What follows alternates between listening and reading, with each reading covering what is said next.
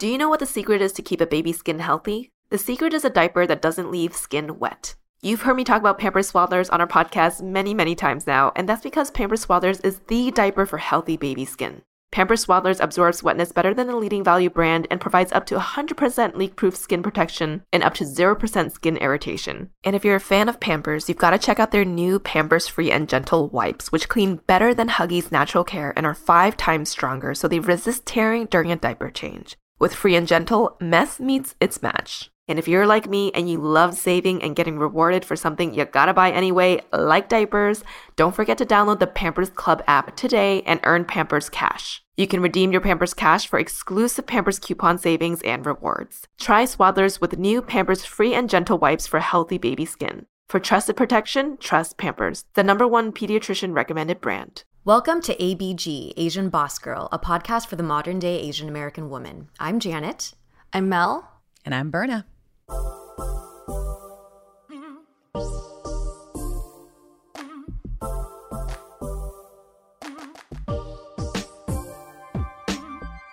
We get a lot of questions about the topic of personal finance. Helen, Mel, and myself have shared some of our own experiences, practices, and tips in past episodes, but we've been wanting to chat with someone who has a lot of experience in personal finance beyond just their own experience and who can speak to it from the perspective of a millennial Gen Z woman of color and child of immigrants.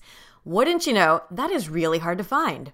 In comes Berna Anat, a first gen child of Filipino immigrants and financial hype woman dedicated to making financial literacy more funny and accessible for young people everywhere.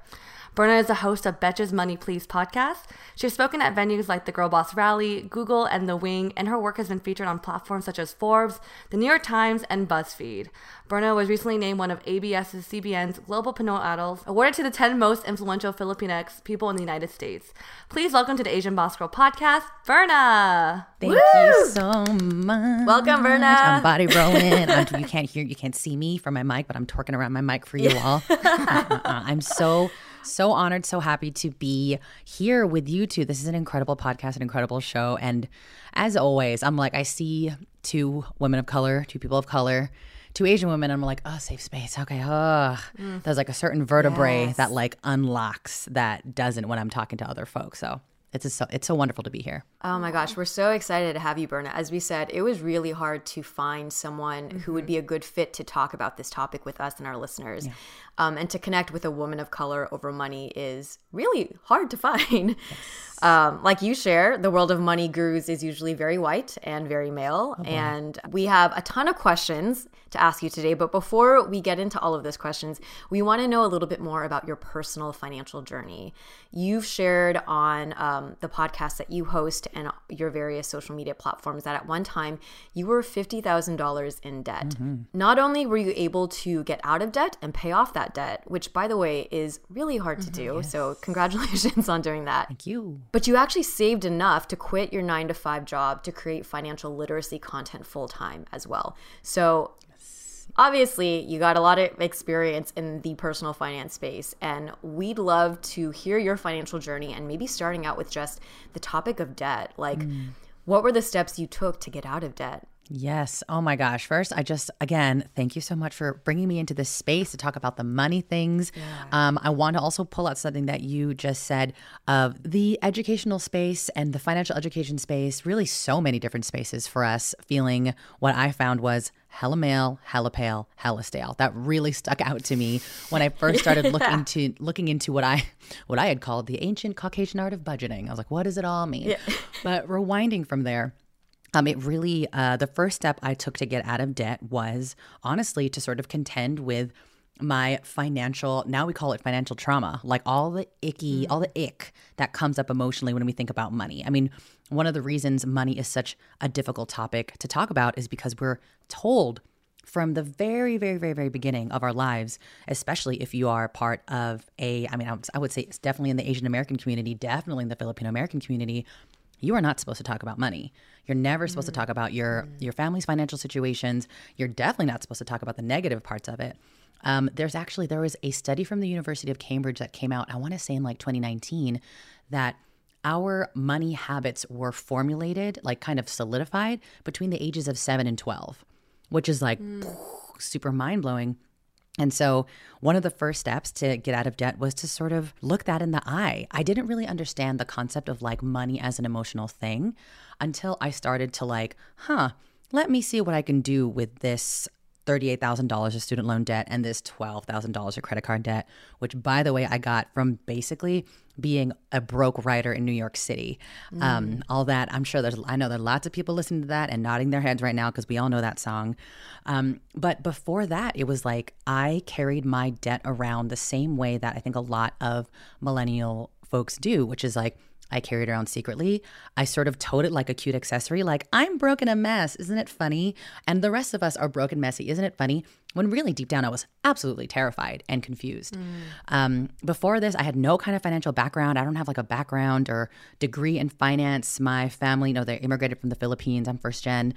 And so a lot of this was just me, like, you know, that meme of like a, a the cat hitting the keyboard, just doing like this boom, boom, yeah, boom. Yeah. that was me trying to figure out like how does one get out of debt? Basically, though, to consolidate my steps of how I got out of debt, one was again kind of contending with like the financial lessons and stories of my life. How did I get into debt? Why do I feel this way about my debt and my money? Um, and we can get into this too, but it's it's also this sort of extensive process of questioning like, what did I learn about money and debt growing up? What are the stories that were told to me and the stories that I tell myself about money to really sort of understand how did I how the hell did I get here? How did I get in debt and how did I get so terrified of it?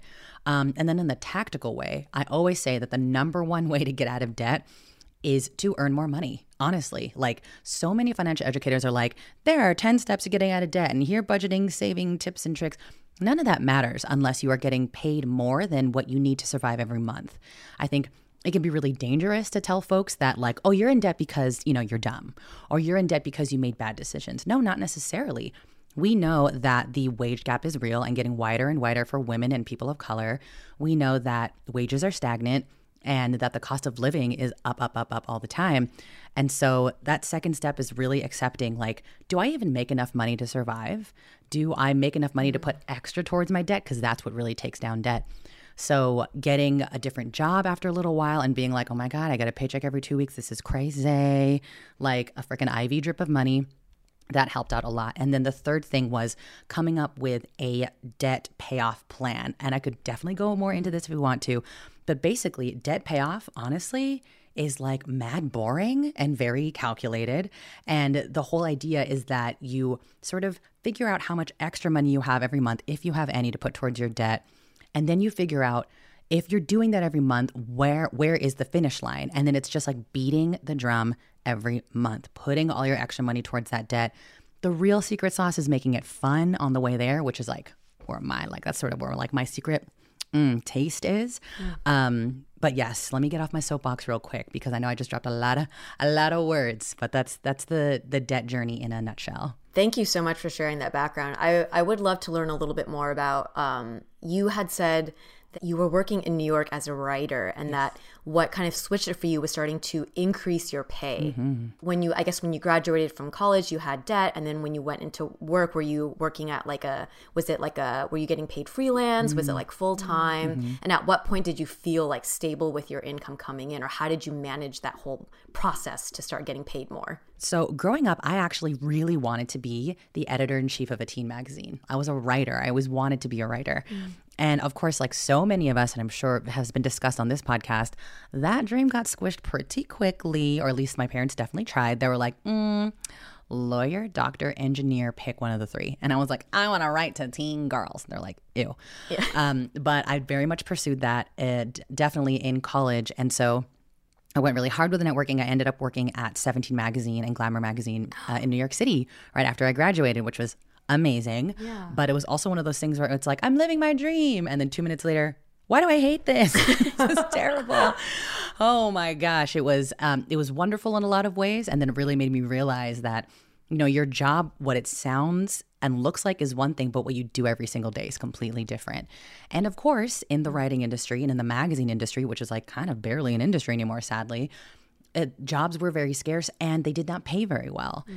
And I honestly, after a couple years, figured like, okay, if I'm going to get paid peanuts while living in New York City and like pretending to live my best life while also broke and terrified, um, I want to really pursue what I'm passionate about, which I realized was actually uh, working directly with young people, with teens. And so I jumped from the 17 ship into working for the YMCA in the summertime. I was a teen programs uh, camp director, and my obviously very Asian parents were horrified because they could no longer brag that their daughter worked hmm. at a national magazine. They're like, I'm supposed to tell people you're a camp counselor. I'm like, it was very strange. Um, and then getting paid less, honestly. And there was very much, it was two years of being like, but I'm living my dream and I'm sweating and I'm broke. I'm literally Lego blocking together my rent every month. Like, I remember at one point, I like secretly took out savings bonds that I've had since I was like, like my christening and cashed those out because I was like not making my rent. But I was like, but I'm living the dream. And if I leave New York City, go back to San Francisco, I'll like technically have failed. So I'm going to keep doing it. Then this, I had a wonderful opportunity. Uh, after two years of honestly being extremely annoying on the internet while I was a writer and a video producer, uh, I was being very annoying about teen empowerment and um, just advocating for young people and young creators. I was tapped to be part of Instagram's very first teen team. I was I became the teen community lead, which basically meant I I honestly like translated memes for engineers at Instagram, like for the technical people at Instagram. They'd be like, "So why is this Snapchat hot dog such a big deal?" And I'll be like, "Okay, well, pull up a coffee, I'll tell you." Um, That was my job for two years, and of course, that came with like I wanted to move home to San Francisco, and it came with a pay bump too. And that's when I sort of had this like financial existential crisis of like, wow, how much of my identity? I've been terrified about money. I've been broke and scared about my debt. But I also was like weirdly comfortable inside of that identity because I was like, well, we're all kind of terrified and scared. Blah, blah. And now having a bigger paycheck meant like, oh shit, like this is God being like, you have no excuse anymore. You have to get your shiz together. Um, and then I also learned, though, in my two years being at Instagram and surrounded by tech money, that having money does not mean that you get your financial shiz together right away. Absolutely not. You have to work on that still. And even like, and I'm sure we can talk about this from the first gen perspective too, suddenly earning money and more money than my parents had ever made also brought upon all these like weird financial thoughts and guilt and strangeness. And so I had to work through all of that good stuff too. Um, but mostly I was like, this is an opportunity to, again, learn the ancient Caucasian art of budgeting, do something with this money because you are in $12,000 of credit card debt and you have no emergency savings and you have student loans. So it, that's, that's the king that kicked me in the butt, truly. Wow. I was like nodding like furiously throughout your story because I have a similar uh, background of just jumping between different types of careers that had ranges of very low income to, yeah, higher like, you know, tech income. And um and a lot of that existential struggle with wanting to do things that I was passionate about, but then also feeling like I need to be able to pay my bills. And then, you know, yeah, and then with the the guilt of yeah, having something for your parents to be able to like share with their friends.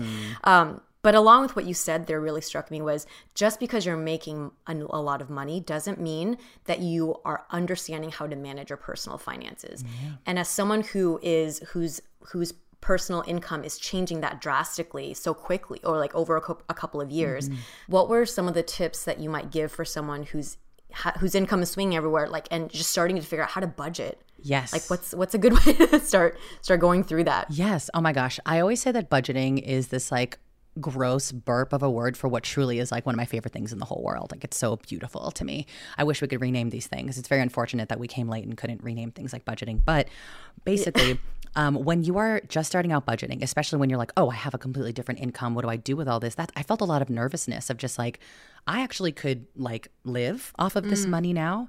And then there was that instinct. And again, this kind of goes back to like my financial trauma and also like inherited financial trauma from my parents and generations back.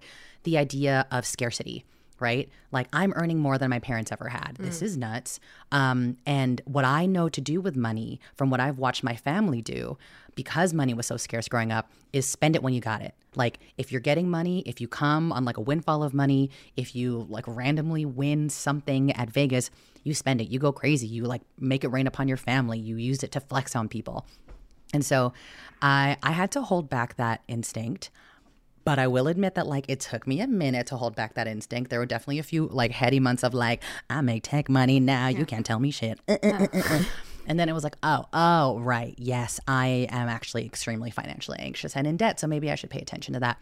When um, I first started to sort of understand what budgeting was, budgeting really, it just became this way of organizing your money. And when you like Google how to budget, you get like spreadsheets and apps and like very intensive like boxes of numbers.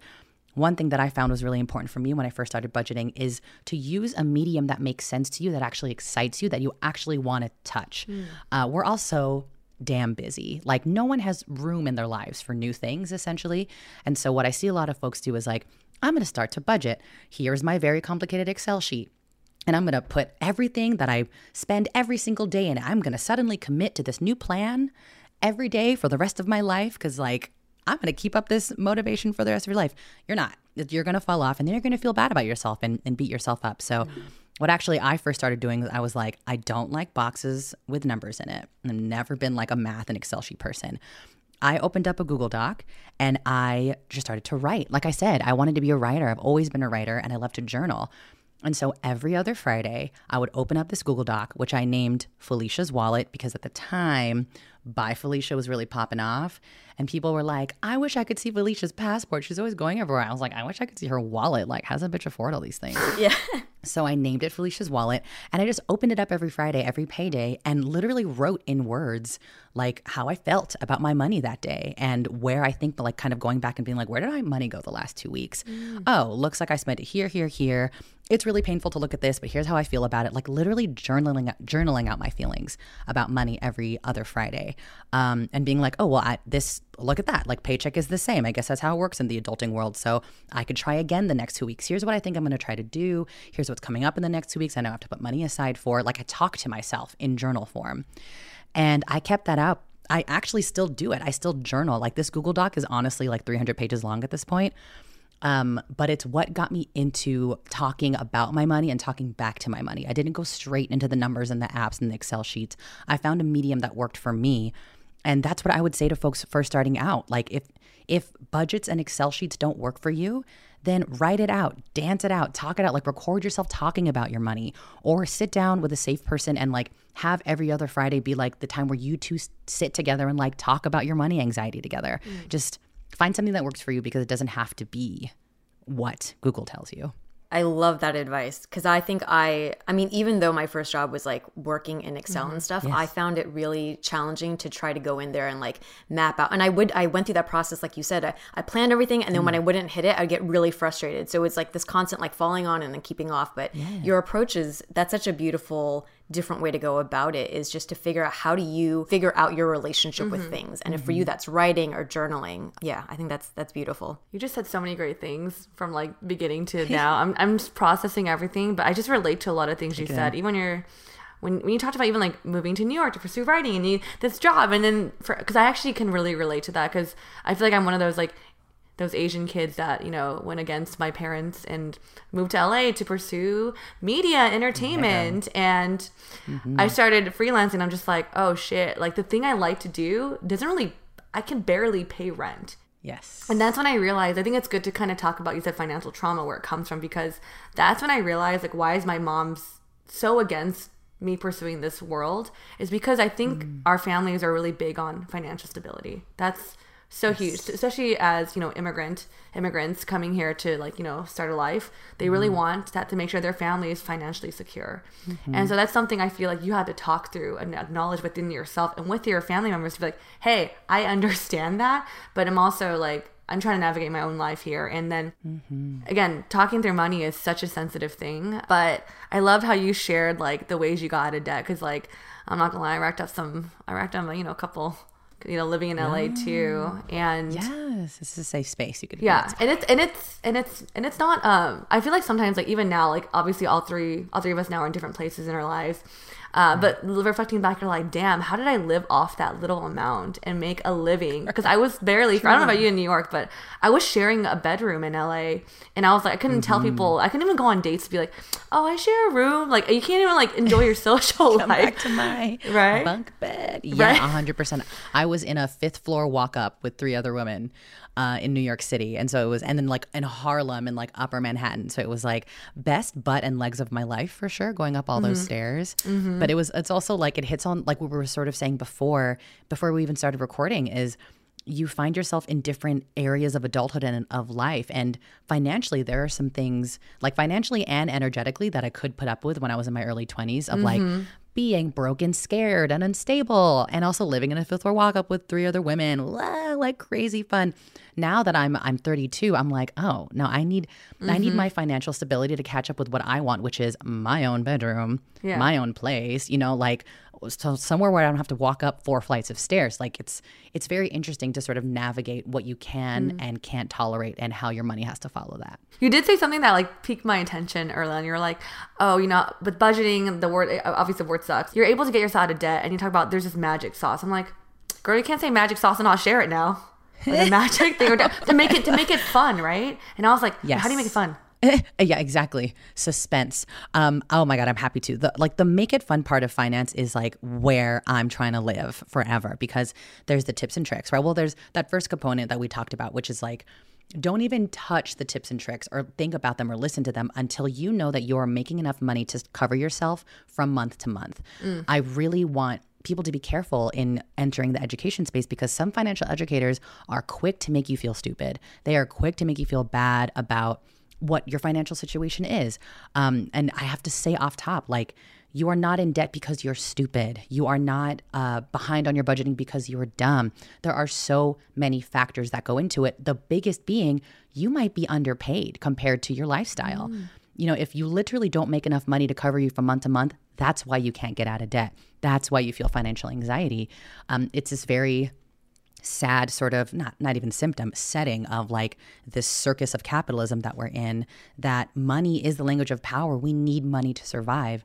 And you you can take in all the tips and tricks that you want but if you don't make enough to survive that's where you got to start. A lot of folks listening mm. might need to just focus on upping their income before you start managing your money. Because when you go the opposite way when you start to try to manage money that you don't have enough of that's when we start to feel down on ourselves. Especially i've found women and women of color start to turn in on ourselves and call ourselves dumb. It's our fault.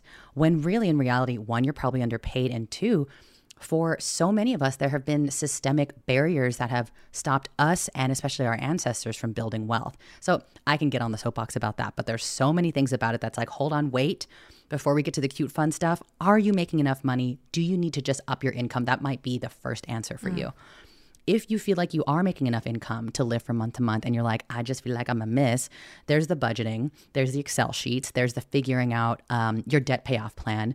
But the fun part, ugh, is the hype. This is why I call myself a financial hype woman because the financial education space is so dry and like prescriptive and kind of finger waggy sometimes. And I don't, I don't think we focus enough on how delicious and empowering it can feel to finally be in control of your money. So, for example, when I was uh, paying off my debt, the first thing, the very first financial goal I had was paying off that $12,000 of credit card debt because I learned that credit card debt is like quote unquote the most expensive debt. It's like the highest interest rate. So, it like costs you the most over time. And I, you know, figured out my debt payment plan. I like got into a free like debt repayment calculator, which you could find on the Googles and you plug in like how much you can pay every month. It tells you when you might be able to hit your goal and you can mess around with it. I was like, all right, I got my payoff date like a year into the future. I have, I know what I have to pay every month. And I just have to sort of like hit transfer and hit payment every month. Boring, terrible financial trauma comes on every time it happens. Um, mm. There are a few things though that I did to make it fun. For example, like I I learned about debt uh, repayment posters. Like you making a poster where it's kind of like that like fundraising thermometer where you like color it in every time mm. you get a certain amount of money. Uh, my my partner at the time and I, we both were paying off our student loans, and we made debt repayment posters. Mine was like a huge hot pink poster that said "Bye Felicia" really big. Um, his was a parrot because he was really into this like parrot documentary of San Francisco. It's very strange. But uh, every time we paid off, we made a payment, we would like have a moment where we'd celeb- celebrate and like play music songs, which I now have a very long music playlist on Spotify.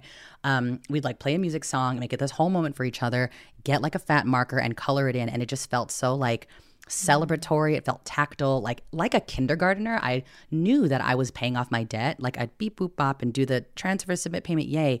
But I, w- I was secretly just looking forward to like grabbing that marker and being like, color it in. Yeah. Um, like involving that tactile tracking was so good, but most importantly, it was also involving a person, like mm. having even a small community in my debt repayment plan when I started to pay off debt and share that with not just my partner, but my friends and family, then other people chimed in, Oh, I'm doing the same thing. Let's get together. And like every time you do it, text me and I'll celebrate you. Every time I, you know, we like kind of co-celebrate in that way um, then it became so much more than i mean it kind of got me out of my own cave we live in like this financial isolation cave all the time where we keep our like money life secret and we even keep our celebrations and successes secret mm. and i mean i know i don't have to tell the two of you because you curate community but community is like the magic sauce to everything mm. uh, especially on a topic that's been classically so taboo and we feel so isolated about Wow, thank you so much for sharing that. I yeah. I can't agree even more. It's like it's like the accountability too that's also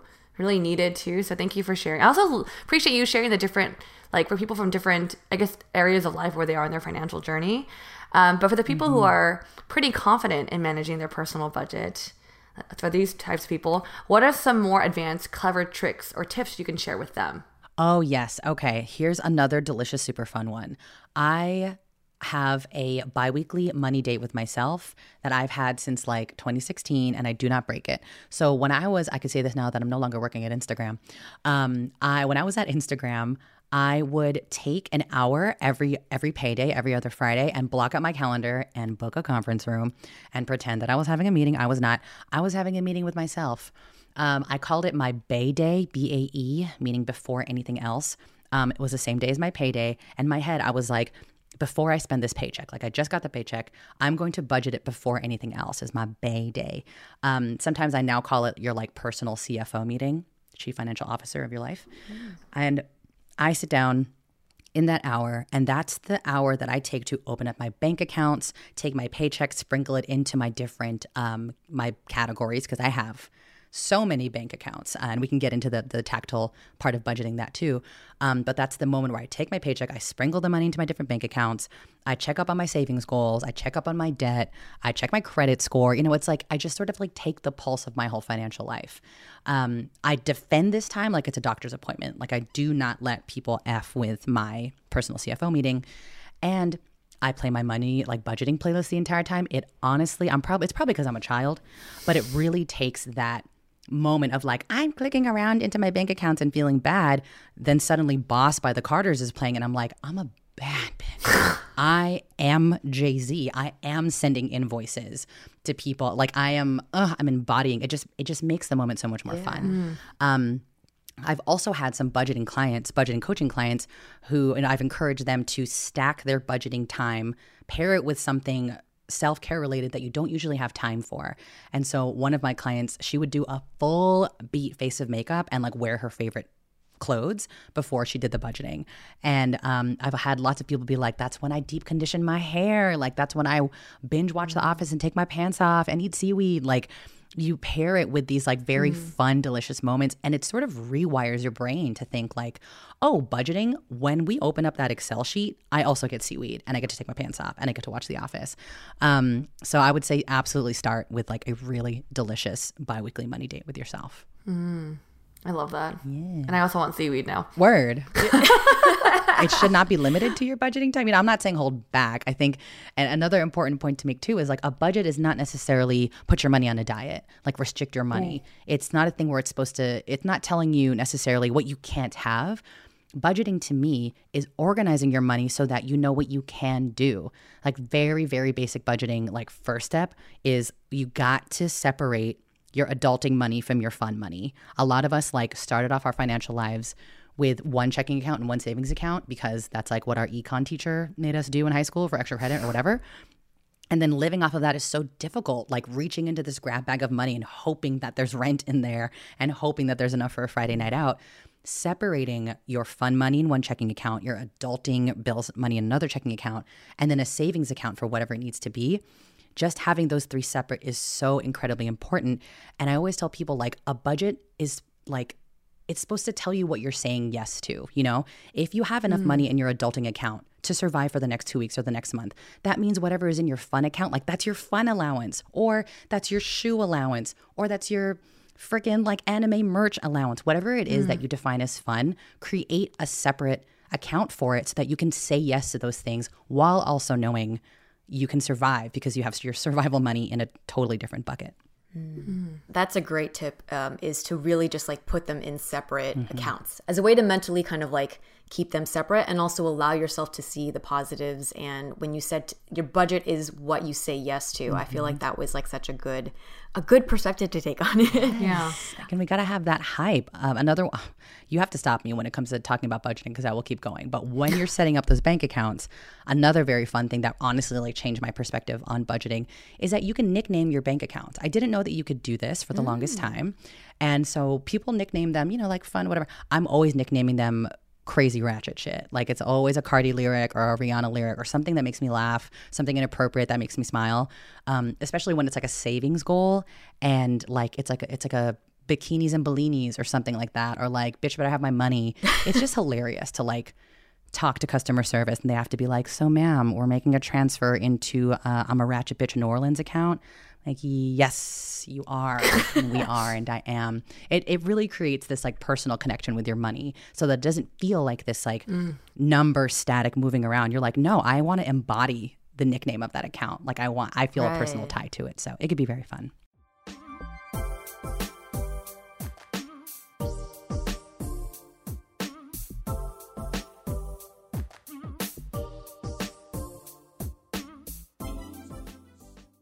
Do you know what the secret is to keep a baby's skin healthy? The secret is a diaper that doesn't leave skin wet. You've heard me talk about Pampers Swaddlers on our podcast many, many times now, and that's because Pampers Swaddlers is the diaper for healthy baby skin.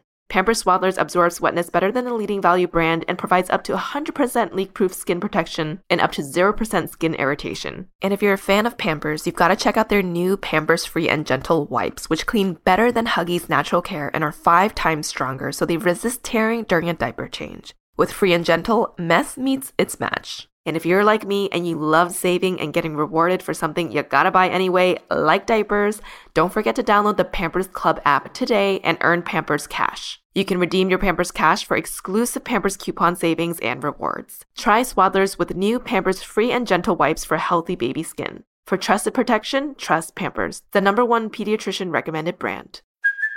Hey, it's Kaley Cuoco for Priceline. Ready to go to your happy place for a happy price? Well, why didn't you say so? Just download the Priceline app right now and save up to 60% on hotels. So, whether it's Cousin Kevin's Kazoo concert in Kansas City, go Kevin, or Becky's Bachelorette Bash in Bermuda, you never have to miss a trip ever again. So, download the Priceline app today. Your savings are waiting. Go to your happy place for a happy price. Go to your happy price, Priceline.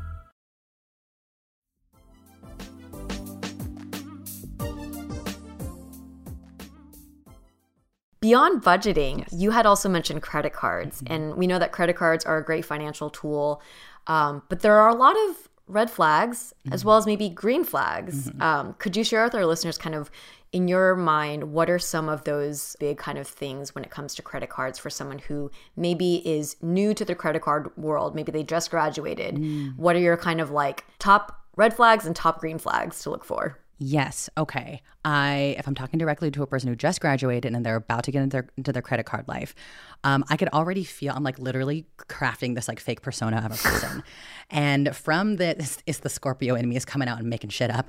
Um, this person, I can feel anxiety coming from them already because I think a lot of us especially like younger millennial Gen Z, saw the credit card debt that the older generations like before us got into and they automatically think credit is a bad thing. I want to stay away from credit, or it scares mm. me, or it's something that like I could go off the deep end with, so I'm going to avoid it.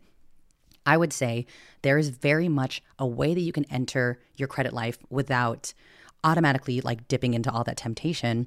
And also, it's worth it going into your credit life because, unfortunately, again, weird rules of like the capitalism circus we're in, you will need a credit history and a credit score to do adult shit.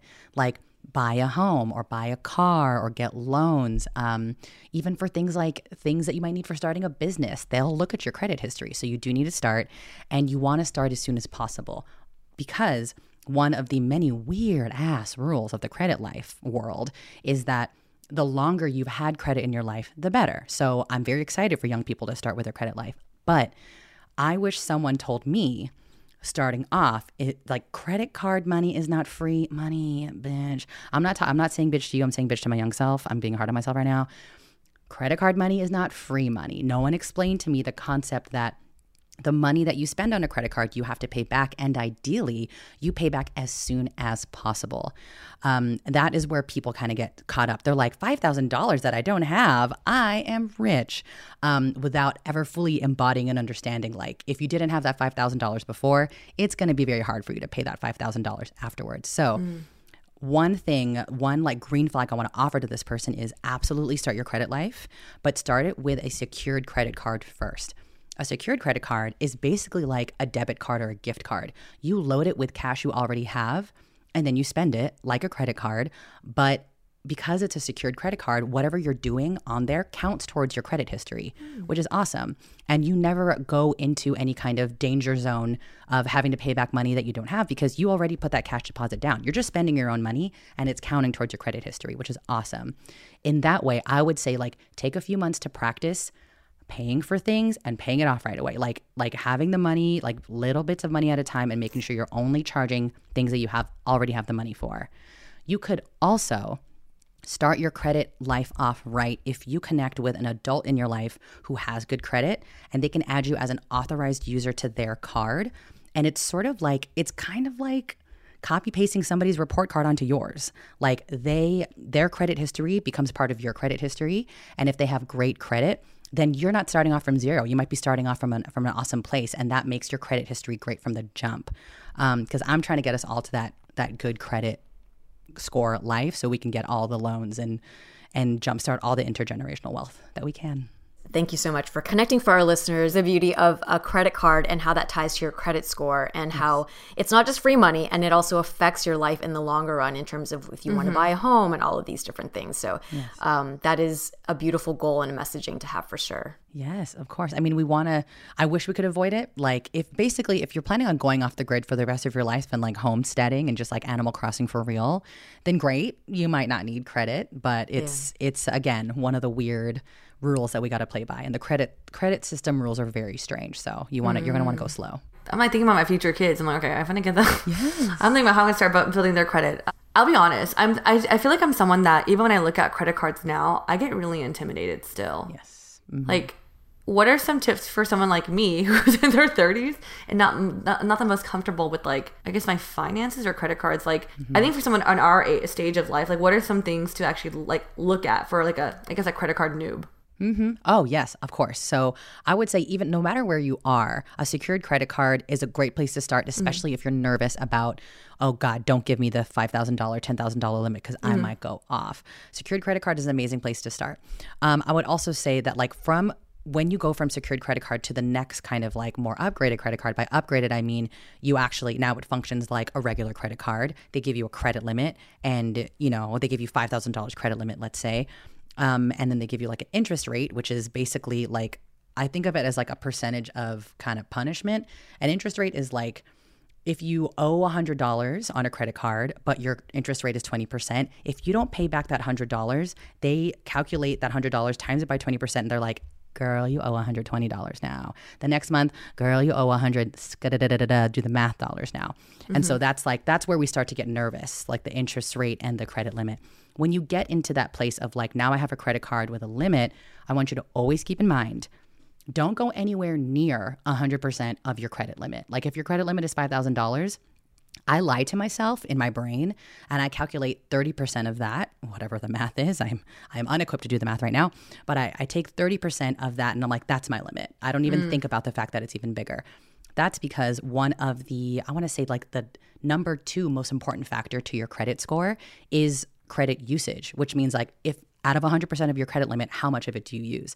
And they don't tell you, but they want you to stay under 30% again, as a lifelong overachiever, mm. a freaking recovering overachiever, I like to try to stay to 10, 15% of it.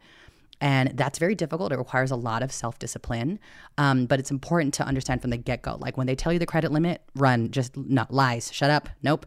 Do the math for yourself and give yourself a credit limit because going above that, uh, one, it's difficult to keep up with, and two, that tanks your credit score pretty quickly. So just like mm. set yourself up from the beginning of keeping it to between 15 to 30% of your credit usage. And of course, the general rule being like, if you can't put it on a credit, like if you can't pay it off in cash, think twice about putting it on a credit card. We always think of ourselves like, I'm going to put this on my credit card and future me somehow is gonna have more will, more discipline, more money. She'll be fine. Like she'll take care of it. She'll worry about it later. And it almost never works out that way. So take care. Like look out for your future self in understanding that like credit is just for building up this score. It's not necessarily for buying things that you can't afford because that's that's where it gets scary. Unless it's a mm. total absolute emergency, credit can be a wonderful thing, but we want to really sort of like temper our mindset before going into credit. Man, this is great advice. I'm just like mentally noting all this. Um, thank you so much for sharing that. I didn't even know about the the 15 to 20 percent thing. I want to switch it over to saving money, and I wanted to hear more about the fact that, well, first of all, congrats, you saved up enough to quit your nine to five job. To create financial literacy content full time, that's amazing. I, you know, as someone as Jan and I know, like going into full time with your own business, your own passion, it can be really challenging and difficult. So it's a huge accomplishment that you're able to do that. Um, what advice would you have for someone who is also trying to save a reserve of money with the hopes of making career shift and maybe going Yes. to their project full time? Oh my God, delicious. Okay, so I feel like I did a lot of this like ass backwards, and now I get to like be on podcast and make it sound like I freaking planned all that. I don't really, I don't know what the hell I was doing. But I've also found that through podcasting communities like this, a lot of us, when you when it gets down to it, we all admit like I don't know, I don't know what the hell I was doing. I don't even know. So everything I say, take it with a grain of salt. It's not like I had this knowledge the entire time. I learned it looking back.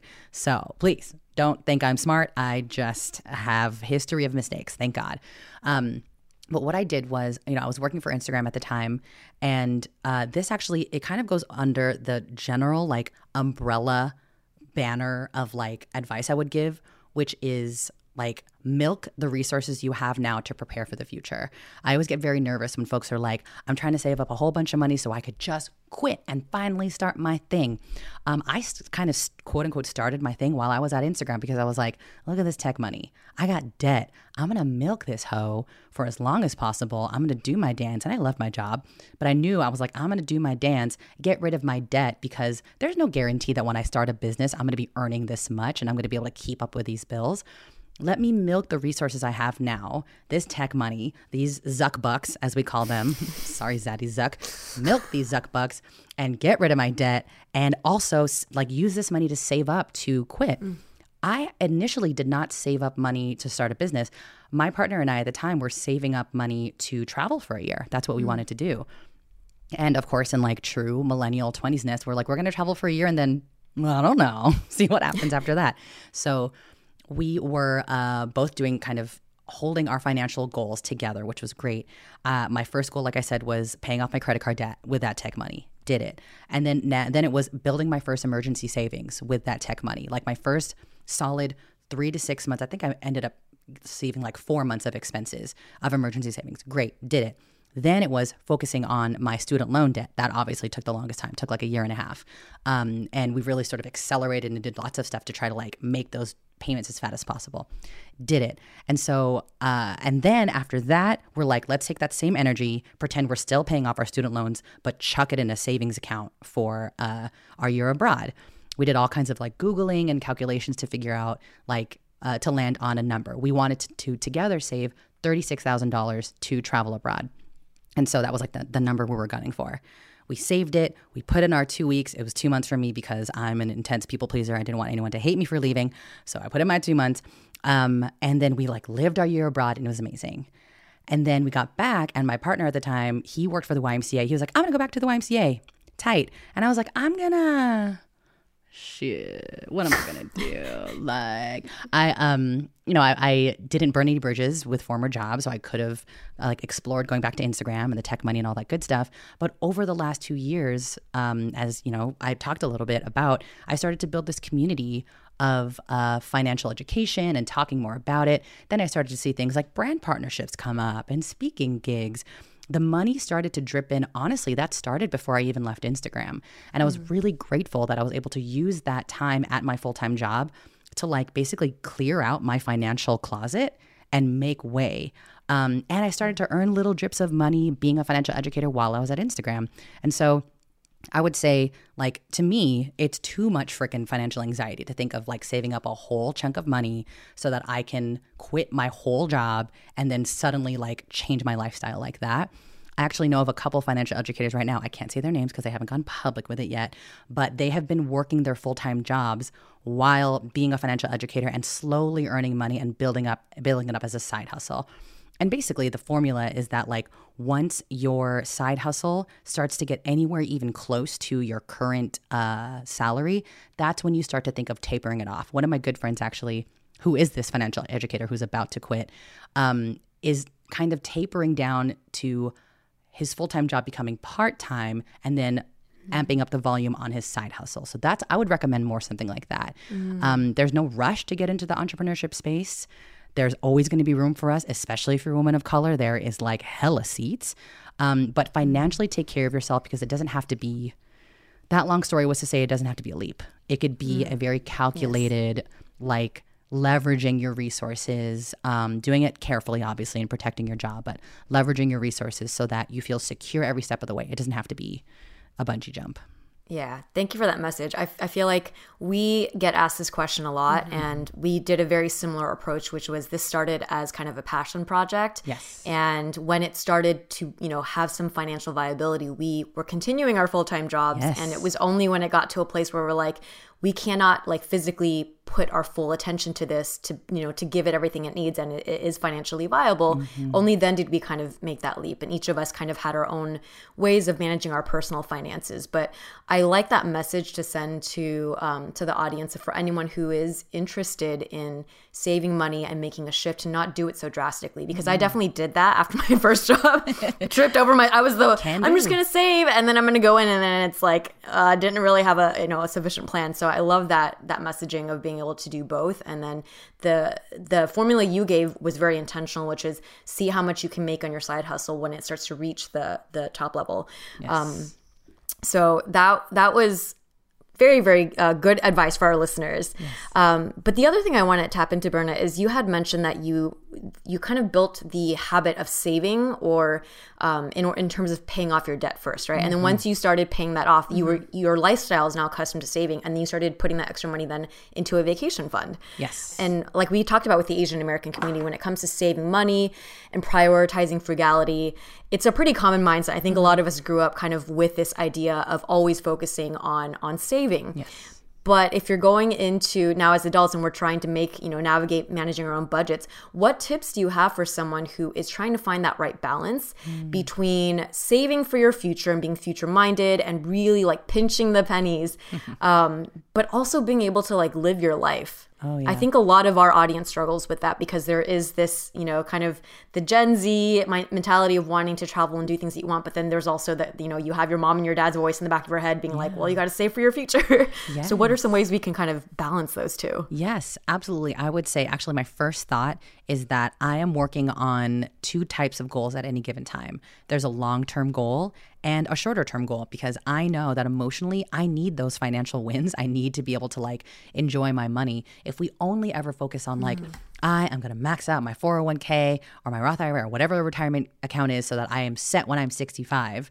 Like, if the ride to 65 is terrible, was it worth it? You know what I mean? And right. this could be me as a more like, kind of youngest child hedonistic thing of just like I'm trying to have a good time if I'm not here for a long time.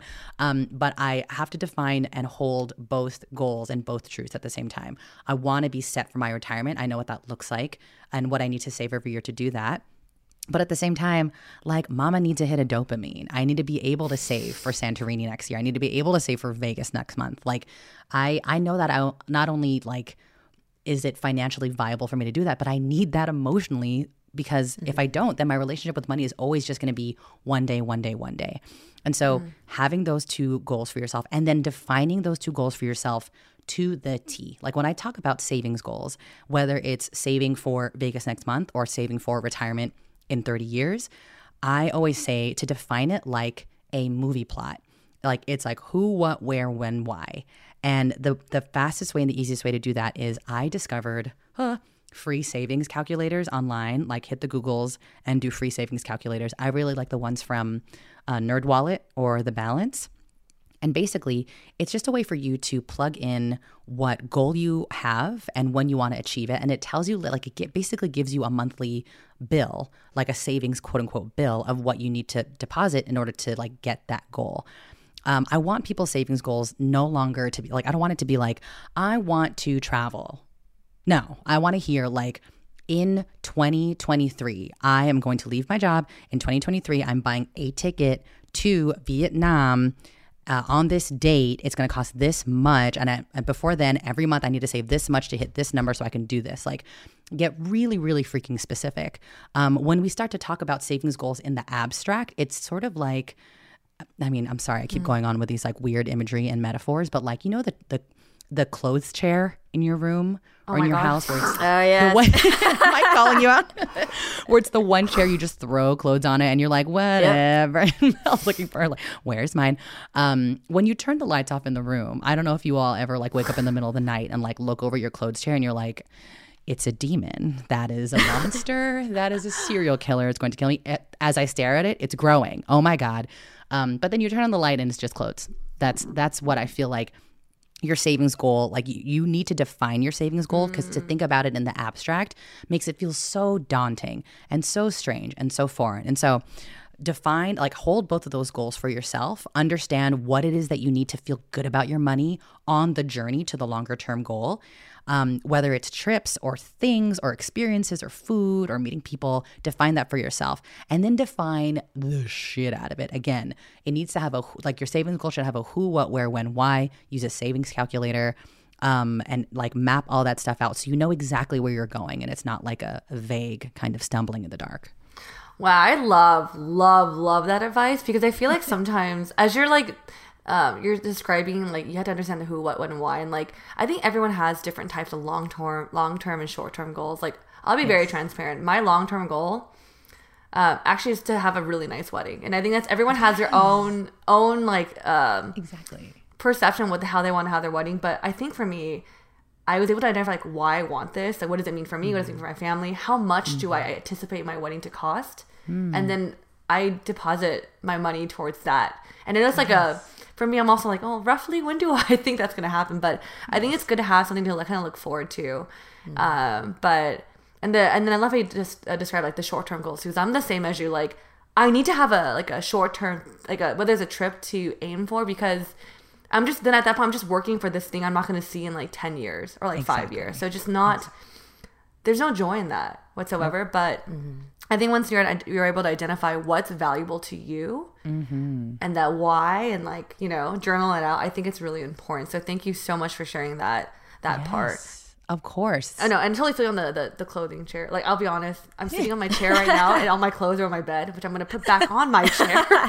it's strategically out of the camera too of just Exactly. like what, what clothes? What do you mean? I'm I'm clean all the time. know. I feel that. No, I totally feel you.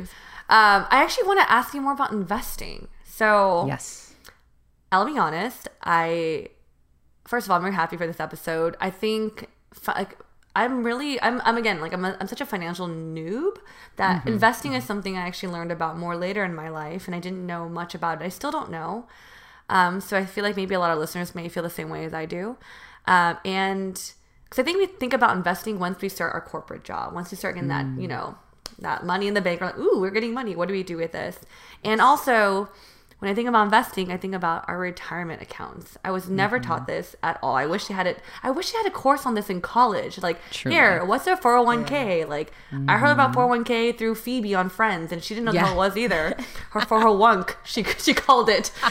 relatable, right? Yeah. It stuck with you though. Probably more than maybe somebody people are always telling me like, "Oh, you know, they do teach you about 401k's and whatever in economics or in high school." I'm like, first of all, probably not in my public school. And even if they Yeah. did, it probably sucked. That's why it didn't stick. Dude. But Phoebe saying 401k that stuck because it was relatable. exactly. But the thing is, when she said it, I didn't know what it meant. But do you mind sharing with our listeners like a little retirement account 101? Like, what's the different accounts and what do they mean? Like, I know there's like a Roth IRA, there's an IRA, there's stuff I probably have no idea. 401k, Roth 401k. I like, all I still. My God. I first I have I must say that like the investment world, if you're confused by it, then you're right. Because it is a whole different language. I'm literally a financial educator and investing gives me the pit sweats because it's so like there is n- I mean, freaking talking like thinking about investing and then cryptocurrency and NFT, like oh that whole world is almost built for you to not understand it.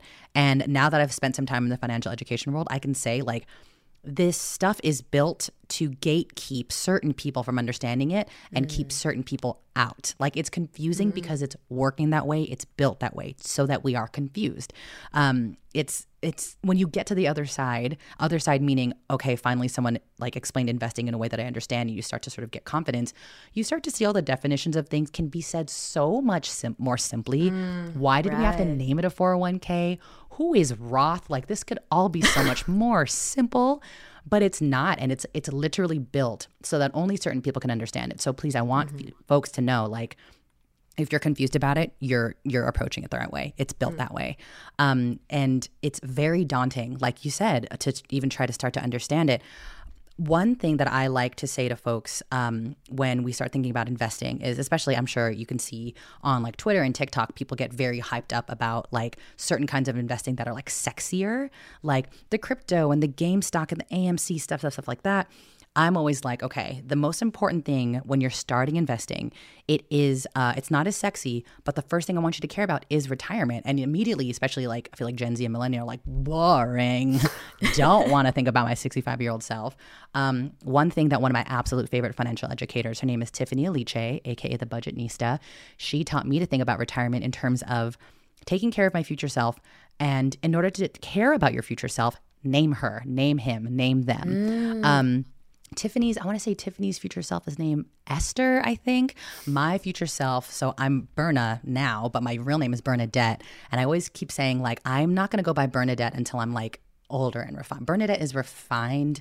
Bernadette is resting. She's a Lola, like she's an elder. Um, you know, she wears dresses and like no underwear. She doesn't give a fuck. Like she like j- define who this person is, like who your future retirement person is. What do you want for her? I want her to only be working on stuff that she cares. About. I want her to be like knitting thongs, and like that's what she how she makes a living. And like she does it sometimes because she don't care because she's living off her investments. Um, she's in the sun, you know, like really sketch out who this person is you're taking care of because we can't see that. Like our brains are not wired to care about ourselves at 65. But if you think about it as a different person that you're actually taking care of, it really helps. Um, and then the second thing is when you're navigating all of these different freaking accounts. Oh my god, like all the languages, the language is so annoying. Um, but it kind of goes in like a tier. I try to go like step by step according to where you work. So, for example, if you're thinking about retirement and you have a full time job, the first like stupid acronym like phrase you need to care about is the 401k. That is a type of retirement account. Um, but the first thing is like if you have a 401k connected to an employer and you don't know what the hell is in there, go find out what the hell is in there. I worked my very first job at 17. It wasn't until I left like two years later that I found out I had a 401k at, at 17 and that my employer was already putting in money in there for me and I had no clue. Obviously, like they're like, oh, HR explained that to you on your first day. Bitch, no one's listening to that. Especially when you're like 24. Like, I'm not listening to that. Um, so find out what your if you have a current retirement plan, if it is a 401k, find out what it is and trust the fact that there are people in HR who are literally paid to sit down with you and explain that to you. They are obligated to explain that stuff to you until you understand it. Um, I, I- I give that same advice actually to young folks who are in college and are like about to leave with student loans. I'm like, don't leave without making an appointment with your financial aid officers because they are paid to explain this stuff to you and you don't have to pay them. When you leave that world, you got to pay people to explain this shit to you and it's terrible. So, um, sit down and find out what's in your 401k. Questions to ask What the hell is this 401k? Like, you explain that to me, HR person. Um, it's, by the way, 401k is named 401k for the it's like the name of the section in the US tax code, which is 75,000 pages long. I'm not even exaggerating. That's the literal. It's literally. It's. I think it's like three times longer than the Harry Potter series or something like that. um, but it's named 401k for like the section of the tax code that describes like how taxes move in a 401k. It's so dumb. Yeah, so sexy. really makes me want to get into it. Um, but if you have a 401k at work, ask like, is there money being put into it? What does that look like? When? What's the amount?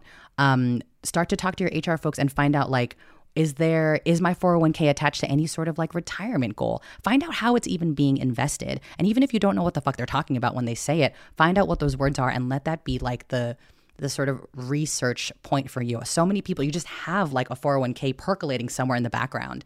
Um, and I say that that's super important because it might be that your employer has a matching program, which basically means if you're putting money as the employee, you're putting money money into your 401k, your employer is like, tight bet in order to like keep you and keep you like, you know, incentivize you to stay, uh, the employer is going to put their own money into your account as well. Coming from, and you all know, coming from the entrepreneurship world, we don't get that delicious shit. No one is putting money into our investment accounts as a favor, um, and so that that's like the ultimate thing I want people to find out. Like, do you have a four hundred oh one k? How is it being invested? And are you leaving free money on the table by like ignoring the matching program? Some of these things are just like as as simple as like, oh, your employer is just waiting on you to go like, yes, please, I want free money. But you got to like mm. know and say mm. and like put in the request. It's so it's so dumb. Um, I'll stop here because I will keep saying words that make me angry and probably make you angry. But I hope that answered some of the question. Yeah. I had a quick question to follow up because I'll be honest, I was taught when I started my corporate job that a close family member said, don't do your 401k, Mel, because you can't even, your salary isn't enough for you to even live off, so don't put money into your 401k or something like that. And I was like, so I, I was like, okay, 401k is something I just won't look at. So I don't oh. know. I don't know if that's like a thing we got to consider because I'm like, oh, do I have to be looking how much I need per month in order mm. for me mm. to even consider putting in my 401k, or is that an automatic thing? Or I don't, I don't know the. That's something I was yes. taught. I think might be incorrect though. I would say personally, now I want to caveat and say, like, please, no one take this as official uh, financial investment advice. You cannot sue me. You cannot sue the podcast. Uh, this is just these are stories that we're telling, and hopefully you get mm-hmm. education from it. Um, I would say that that's not great advice because, of course, like I want you to survive from month to month, um, but I don't want your future self to suffer because of it. Mm. One of the most important things about investing is like it's so important to invest and start early because the biggest asset you have as a young person is time. You can't buy back time. Mm. You can't catch up later in life. Um, investing works such that it's like growing a fruit tree. The longer you have to grow it, the like sicker and juicier the fruit will be at the end. And so I want young folks who get their first 401k, I want them to invest in their 401k. Mm. Um, I want them to protect their future selves and find out exactly how much of your paycheck is being invested in a 401k. It might be that ooh, like I found out they're actually taking out $300 out of my paycheck every month and I could really use that $300 to like live, great. Then you can scale back your contribution, mm. but don't stop it. I would say do not stop it because even like putting just 10, 20, $50 in your 401k when you're 22 makes so much more of a difference than when you start at like 35 because mm. it's it, freaking investing is weird and then it compounds on itself. You want as much time as possible.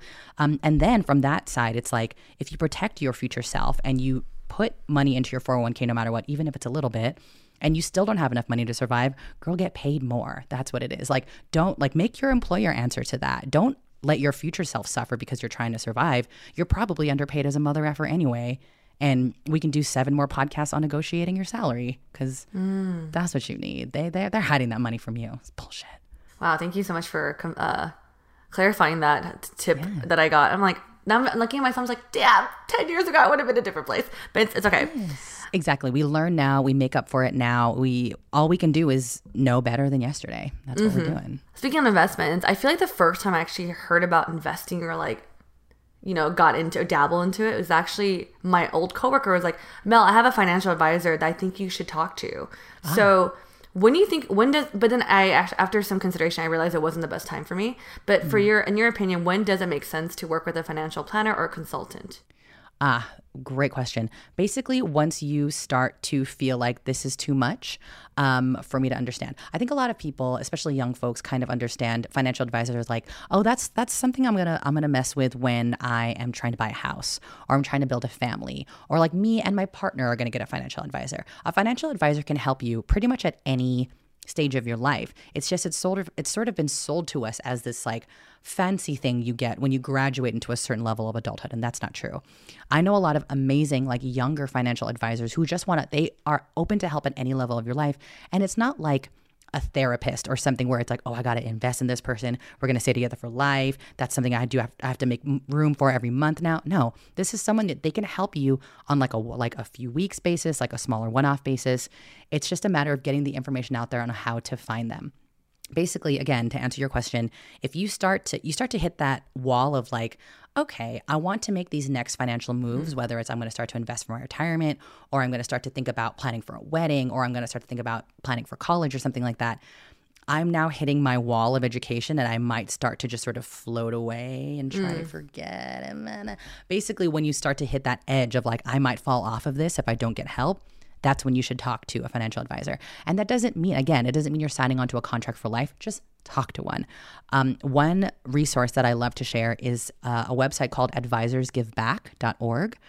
This is a it's a resource that began in the very beginning of the pandemic, where a bunch of financial advisors from all over the world decided to donate their time to folks who've never used a financial advisor before. And that's including young folks. You can go onto advisorsgiveback.org find a financial advisor that is in your area or like fits your life goals or lifestyle and you can actually tr- kind of do a trial with them either for free or just by donation only. And then after that every advisor has their own sort of plan where you can continue with them on. If you want to keep paying them. Just pay what you can. But it's a really good way to sort of dip your toe into getting help because i think the biggest mistake we make is like hitting some sort of peak like saturation point in our financial education and going oh it's because i'm dumb. Like i just need to get smarter or like oh i just i need to i need to work harder. I need to push harder with my financial education. No girl you need help. You need community. You need people who are literally like mm. it is their job and it is their joy to give you advice that's out there. So try it. Just try it whenever you feel like you're hitting your saturation point i'd say. Hmm. I think that is a that is a great tip. And to your point, I think we have a tendency to look at ourselves and think that it just means that we're incompetent or we should know this better. But when all of the other resources generally are guys or white and it doesn't feel relatable, it's really challenging. So um, thank you for that resource. I'm going to check that out. Advisorsgiveback.org. Yes, it's such a good one. And also, like, I, I want to make sure that I say before we wrap up on investing, like, my favorite way, especially to teach young people about investing, is to talk about, and I've got to say, it because she is also an Asian girl boss, Asian boss girl, uh, born and raised in the Bay Area. Ali Wong, come on now. Ali Wong. She actually is the basis of my investing strategy and like my investing why. Um, in her first stand up show, I think is Baby Cobra, she talks about like uh, initially marrying her husband because uh, he went to Harvard Business School, and she was like, "That's my investment in my future." Yeah. And she's talking about like Sheryl Sandberg's like book Lean In, and how like Sheryl Sandberg's like, "We need to rise at the top." Ali Wong is like, "Fuck all that. I don't want to lean in. I want to lie down." And so it's like when we're talking about all these like investing terms and like strategies and stuff like that what really motivates me and fuels me to actually invest and care about investing is the fact that like one day I want to lie down. That's what I want to mm-hmm. do. Mm-hmm. I'm not investing to be hella rich. I'm not invest I mean that'd be nice, but not necessarily. I'm not investing so that I can like buy an island. I'm investing so that I can lie down. And I think it's super important actually to identify that, especially for Asian American folks, because we come from a history of a lot of us, like our ancestors never got to lie down. Our ancestors never got to understand investing. And investing doesn't have to be this like tech bro, like freaking testosterone, adrenaline thing. For me, I invest because I have the luxury of considering a future wherein I get to lie down the way my ancestors did not. And so if all these things are like investment terms are overwhelming you, just know that like one why that you can hang on to is the ability, like the luxury, the privilege to one day mm. relax. It's, you know, we don't have to supercharge and just sort of mm. bro up our, our investing thoughts. It could be it could be all for revolutionary rest. That is why I invest. Yeah. Oh, that was beautifully articulated. Thank you.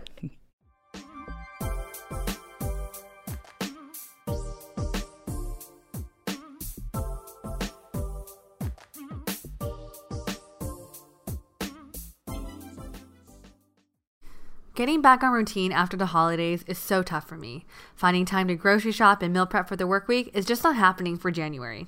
Thank goodness for Green Chef. Green Chef saves you time by taking care of meal planning, grocery shopping, and most of the meal prep for you, so you don't have to. They make eating well easy with plans to fit every lifestyle. Whether you're keto, paleo, vegan, vegetarian, or just looking to eat more balanced meals, Green Chef has options for you. Personally, I chose their balanced living menu because I definitely was not eating that way during the holidays. I can't wait to try their cauliflower piccata pasta and mojito shrimp, which are some of the recipes included in this plan. I'll do my best to share these meals with my housemates, but no promises there. Green Chef's always changing variety of recipes means there's something new to discover each week, so you never get bored. Green Chef is now owned by HelloFresh, and with a wider array of meal plans to choose from, there's something for everyone. I love switching between the brands, and now my listeners can enjoy both brands at a discount with me. Go to greenchef.com slash ABG130 and use code ABG130 to get $130 off plus free shipping. Again, that's greenchef.com slash ABG130 and use code ABG130 to get $130 off plus free shipping. Try the number one meal kit for eating well.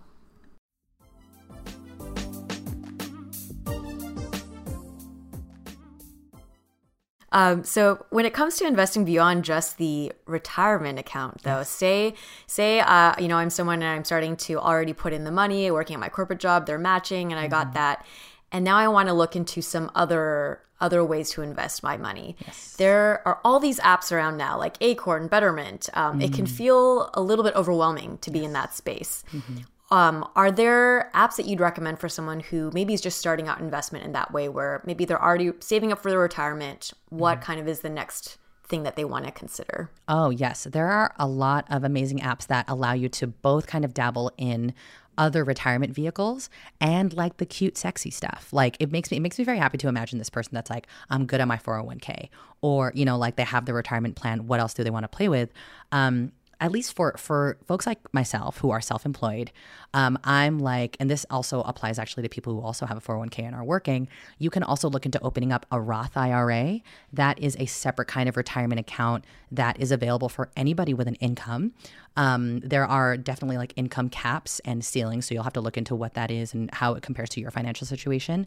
Um, but you don't have to do the whole like I must go to a Vanguard and officially open up a Roth IRA and speak in a British accent. Like the amazing thing is that there are apps like I want to say like Acorn where you can actually open up like quote unquote legitimate uh, investment accounts and not have to do like a lot of these big investment firms are like, you must open up, like, you can open up the Roth IRA, but you have to have a thousand dollar deposit or something like that. Um, there are apps like Acorn where you can open up a Roth IRA in the app and just start throwing like $10 in it, $20 in it every month I make it very small and make it very casual, but it still counts as a legitimate retirement account. Also on apps like Acorn, but I really like Public, um, the Public app, you can start to invest in a more sort of intentional, sort of trendy way where you might be able to get either whole slices or just like part of a slice of a stock of a company that you care about or a cause or a fund that you care about. Public itself makes it very like, and I'm going to start to sound like an infomercial, but I think it's really fucking cool. Um, Public is an investing app where you can sort of see what everybody's doing, kind of like Twitter or Instagram or Facebook. You can see what your friends are investing in. You can see what celebrities are investing in and why. You can track of like the companies that are doing well and you can put in slices of money. Like you don't have to go in and with hundreds of dollars and like feel like you're you're gambling away your nest egg. You could go in with like your lunch money each month and just be like, let's see what happens if I put ten dollars on Lululemon or whatever. Let me see what happens when I if I if I believe the Tesla hype and like put fifty dollars on it or something. Um, I always say though, with that kind of money, you always want to invest with money you're willing to lose because as as the investment bros like to say the markets are volatile which is investment bros speak for shit's crazy and unpredictable we cannot predict how companies are going to do how the general overall like economy is going to do so go into it understanding like you might lose this money in 10 minutes you might how do you feel about that um, a lot of investment professionals will say to uh, figure out what your risk tolerance is, which basically like how how brave are you or how much of a little bitch are you about uh, losing or gaining money. Like I'm very risk averse, which means like I get scared about money. I if I have money, I'm just like I need to be trusting that it's gonna go away and. Yeah, I, I'm not down to put hella money on random stuff. Um, so I love an Acorns, a Public, a Stash. Uh, what other like? Yeah, there's there's Wealthfront, there's Betterment um, these bigger banks are starting to allow you to get like slices of stock so you can just play and watch and just see what happens and share what you're learning which is so new and cool like on an app like public share what you're learning and see how people who look and sound like you invest and kind of feel safer in that space I love that. That is creating greater access to a community of people that, Yeah. uh, to your point, that you feel more comfortable sharing this information around and that you can trust because you understand that they probably are coming from a perspective and a context like you are. Yes, exactly. Like being able to see both my close friends and like Instagram people who I follow and admire and like f- like hot models on public and seeing how they specifically invest in why, who I can mm. relate to. It's very very cool. Um, I want to say I think Cash App allows you to invest now too. Like a mm. lot of these apps are starting to open up into micro investing is like the, is the the mm. sort of techie phrase. Micro investing is just being able to invest five or ten dollars and let people sort of dabble, dabble, dabble. But again, Auntie Berna is telling you only invest money that you are willing to lose because um, I don't want you out here crying on TikTok about how you lost your entire child's like college savings off of GameStop. We're not we're not doing that. That's great. That's great. Very good advice. I would definitely endorse that as well. Um, Berna, I heard you mention a little earlier about crypto. I know that. Yeah, I've I've been you know kind of hearing crypto. I think all of us have been hearing crypto everywhere. It is all the hotness right now. Um, but it can also be really, really confusing. And like you said, oftentimes that the people that talk about it or the way it's talked about might just it's half the time it sounds like gibberish. Oh my god. Um, but you did you did just release a couple of episodes on your podcast, Money Please, about cryptocurrency. Um, just as a quick, I know you can't you know tell us everything and teach us everything in this short amount of time, but maybe what are like one to three things that you learned that you'd like to share with us about crypto? Ugh, I would love to share, especially because, and it's learning is the operative word here because mm. crypto and NFTs, that's where I'm like, ooh, I cannot be giving you advice. I'm a learner in that situation because it's so new. And like I said, I'm very risk averse. I don't get like all hopped up and like hot and bothered wanting to put my money into new things. I'm very like, mm I like my cash. Um, and so for Money Please, our podcast, we interviewed Carmen Perez of Make Real Cents. To me, Carmen Perez is like, she is my crypto safe space. I watch her learn about crypto, and I've watched her learn about crypto for the last couple of years, and she's so open about what she's learning about on Twitter and on Instagram. Like we talked about in the podcast how she was sort of caught up in like a Bitcoin scam and like uh, got into a crypto scam because she like bought at the wrong time off of bad advice and investing in Bitcoin is like investing in anything else. Investing in crypto is like investing in anything else, and that we cannot predict what's going to happen to it. And so for me, I'm still very sort of like arm's length away from crypto, but understanding that like this shit's not going anywhere. We're going to have to understand it eventually. So, what I learned from that conversation with Carmen, one is like, if you are trying, if you want to feel like we are living in a in a real life sci-fi movie, go ahead and look into the background of crypto. That's just crazy. It's literally like I once had a conversation with um, somebody who worked at Gemini, which is like a cryptocurrency custodian, they call it, which is it's just a cryptocurrency like platform. And I had them explain to me where the hell cryptocurrency even comes from. Like, how do what is this? How do we get here? It sounds like a legitimate sci-fi movie. It's like a one man, once upon a time, like hit a bunch of like pieces of things that have value, like in computers, like in a network, and people are mining to get it. And because it's hard to get it, it creates the value. It's very much this like kind of strange, hyped up system where we've like put value onto a type of digital currency. And just like dollar bills and monetary currency, it only matters because we say it matters. You know, like it's one of those things where it's like if everyone in the world were like, um, fuck dollars. We now we our currency is high fives. What's the federal government going to do about it? Like we it it only has value because we put value to it, right? Same with cryptocurrency. It's like there are these it's digital currency and it has value because a bunch of people hyped it up and said it has value, um, much like any so many other different kinds of investments. So anyway, that's one thing I learned. It's just like the background of cryptocurrency made me disassociate for real. Like I just I sort of had like a mental health like, oh my god, what the fuck planet are we on? That might make you not excited about cryptocurrency, or it might make you really excited. Um, the second thing I learned is that this sort of one of the basis bases of cryptocurrency, why it was made, is this whole concept of decentralization.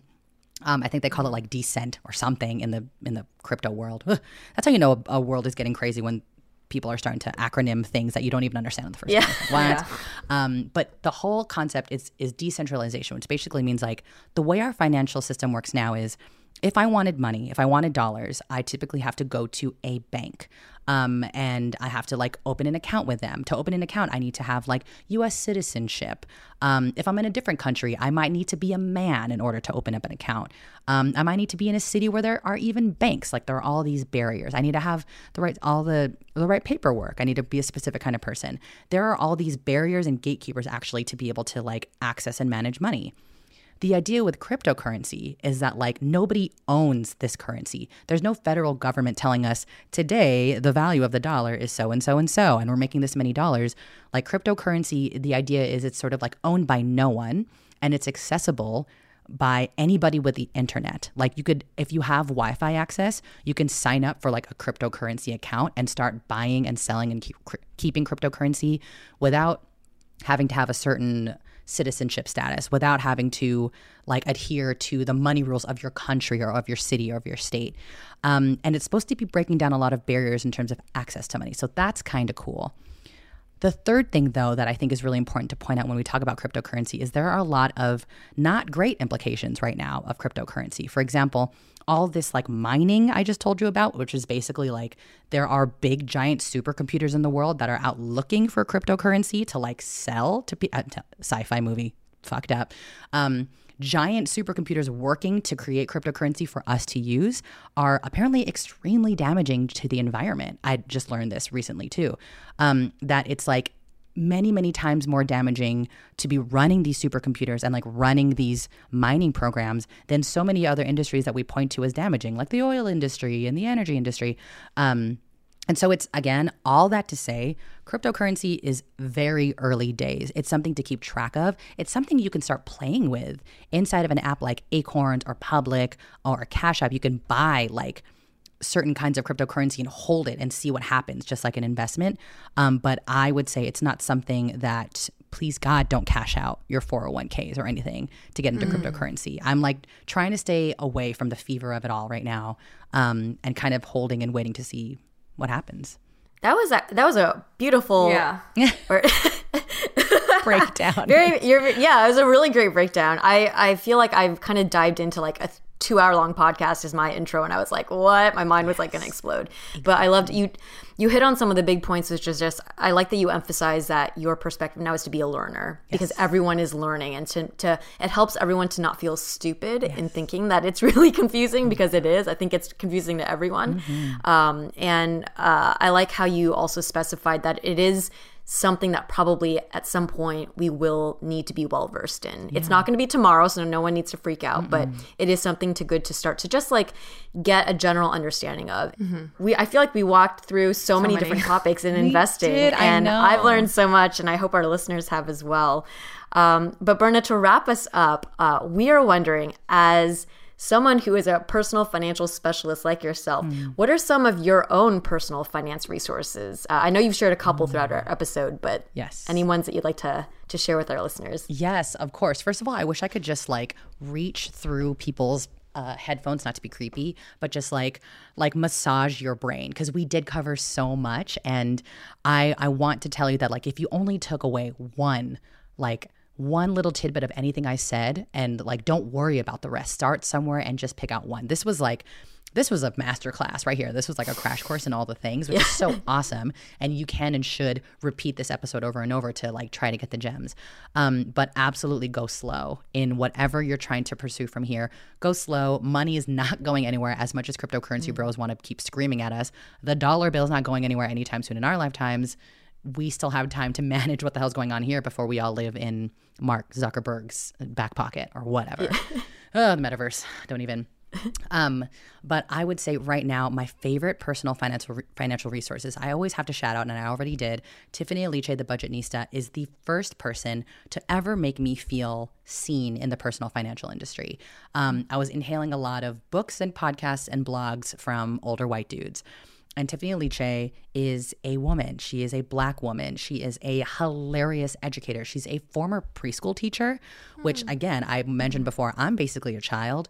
And she has this very, she has this way of teaching like basic financial concepts where I, I just feel like I'm talking to my best friend who's also like a preschool teacher and can break things down for me. She's incredible. She's always who I turn to first when I don't understand something. I'm like, explain it to me like I'm five, Tiffany.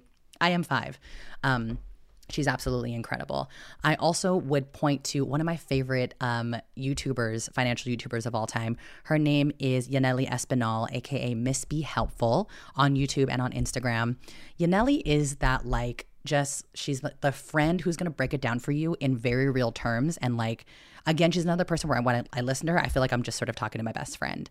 Um, she's also the kind of person that'll sort of like slap you upside the head with reality of being first gen um, and the struggles that we all go through. She is a Latina from the Bronx. I want to say she has something like 11 brothers and sisters. And uh, so she has such an incredible perspective on intergenerational wealth.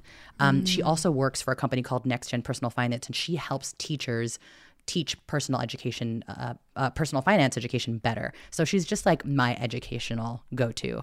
Um, and then my favorite, my favorite podcast is my favorite financial podcast is Brown Ambition.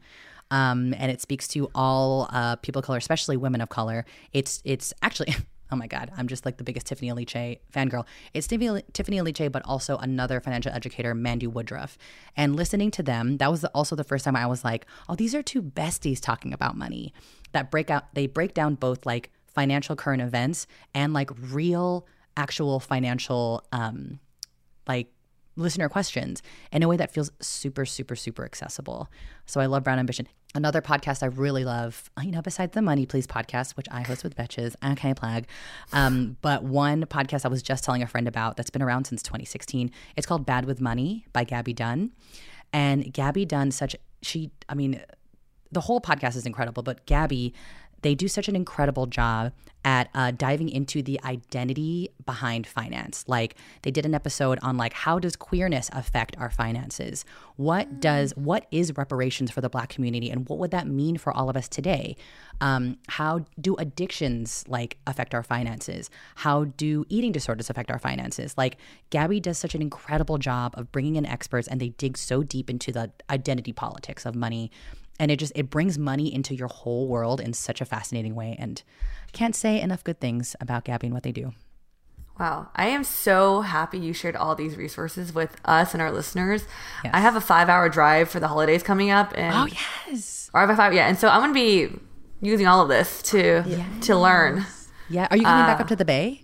I am. I just okay. realized the episode is coming out later, but I have a long drive, and these resources will be great. Yes, yeah. yeah, right. With Gab, with Gaby Dunn, their podcast has been around since 2016, so you've got lots to dig into. Awesome. so many other things. I'm excited. Thank you so much for sharing all these incredible podcasts. And to wrap us up with our last question, Berna, for anyone who wants to learn more, where can they find you? Oh boy. Well, proceed at your own risk. Um, the ratchetry that you've heard today very much continues on my Instagram. My Instagram is Hey Berna. So that's H E Y B E R N A, not Burma, like the former kingdom, not Brenda. That's literally not my name. Someone called me that at a bar on Saturday and I ripped into them. Um, it's Hey B E R N A on Instagram. I'm also on TikTok, but really, I again as like a millennial, I'm sort of like I don't know what I'm doing here. So Instagram is the the place to find me for sure. Well, thank you so much for joining us. Yes, thank you both so much for having me. This has been incredible and lovely and cozy, and I'm, I'm happy to always share more. If you don't already, please follow us on Spotify, subscribe to us on Apple Podcasts, leave us a rating and review, and share this episode with your friends. You can also support us through monthly donations at anchor.fm slash asianbossgirl slash support or get some merch at asianbossgirl.myshopify.com. If you resonated with today's episode, let us know in the comments of our IG post. And if you'd like to put faces to our names, you can find us on YouTube where we share vlogs, an audience Q&A segment called Dear ABG, and much more. Our handle on both platforms is at Asian Boss Girl. We do have a couple shout outs for this episode. To Joy from Wilson, happy birthday, Joy. I am so happy we found each other. I love you. That is so sweet. To Suhyun from Manuel, happy birthday, Suhyun. You're my one and only Asian boss girl. I've been so lucky to have you be part of my life these past couple of years. Thank you for sharing the ABG podcast with me. Melody, Helen, and Jan have always done an awesome job at bringing people onto the show. They're doing amazing things, and it's very inspiring to see. That is so kind, Manuel. And to my dabs, Van Van, Lisa, Michelle, Diana, Helen, and Mish from Vivian Lee, I'm so glad we were finally able to meet and feel refreshed from our girls' trip. I'm so inspired by each of you boss ladies. Keep slaying. Love you. If you'd like to send a shout out to a friend, check out our link tree in our link in bio on our Instagram and click on shoutouts. And last but not least, thank you to our super talented editor, Michelle, for working all her magic on our episodes, including this one. We'll catch you all in the next episode. Bye.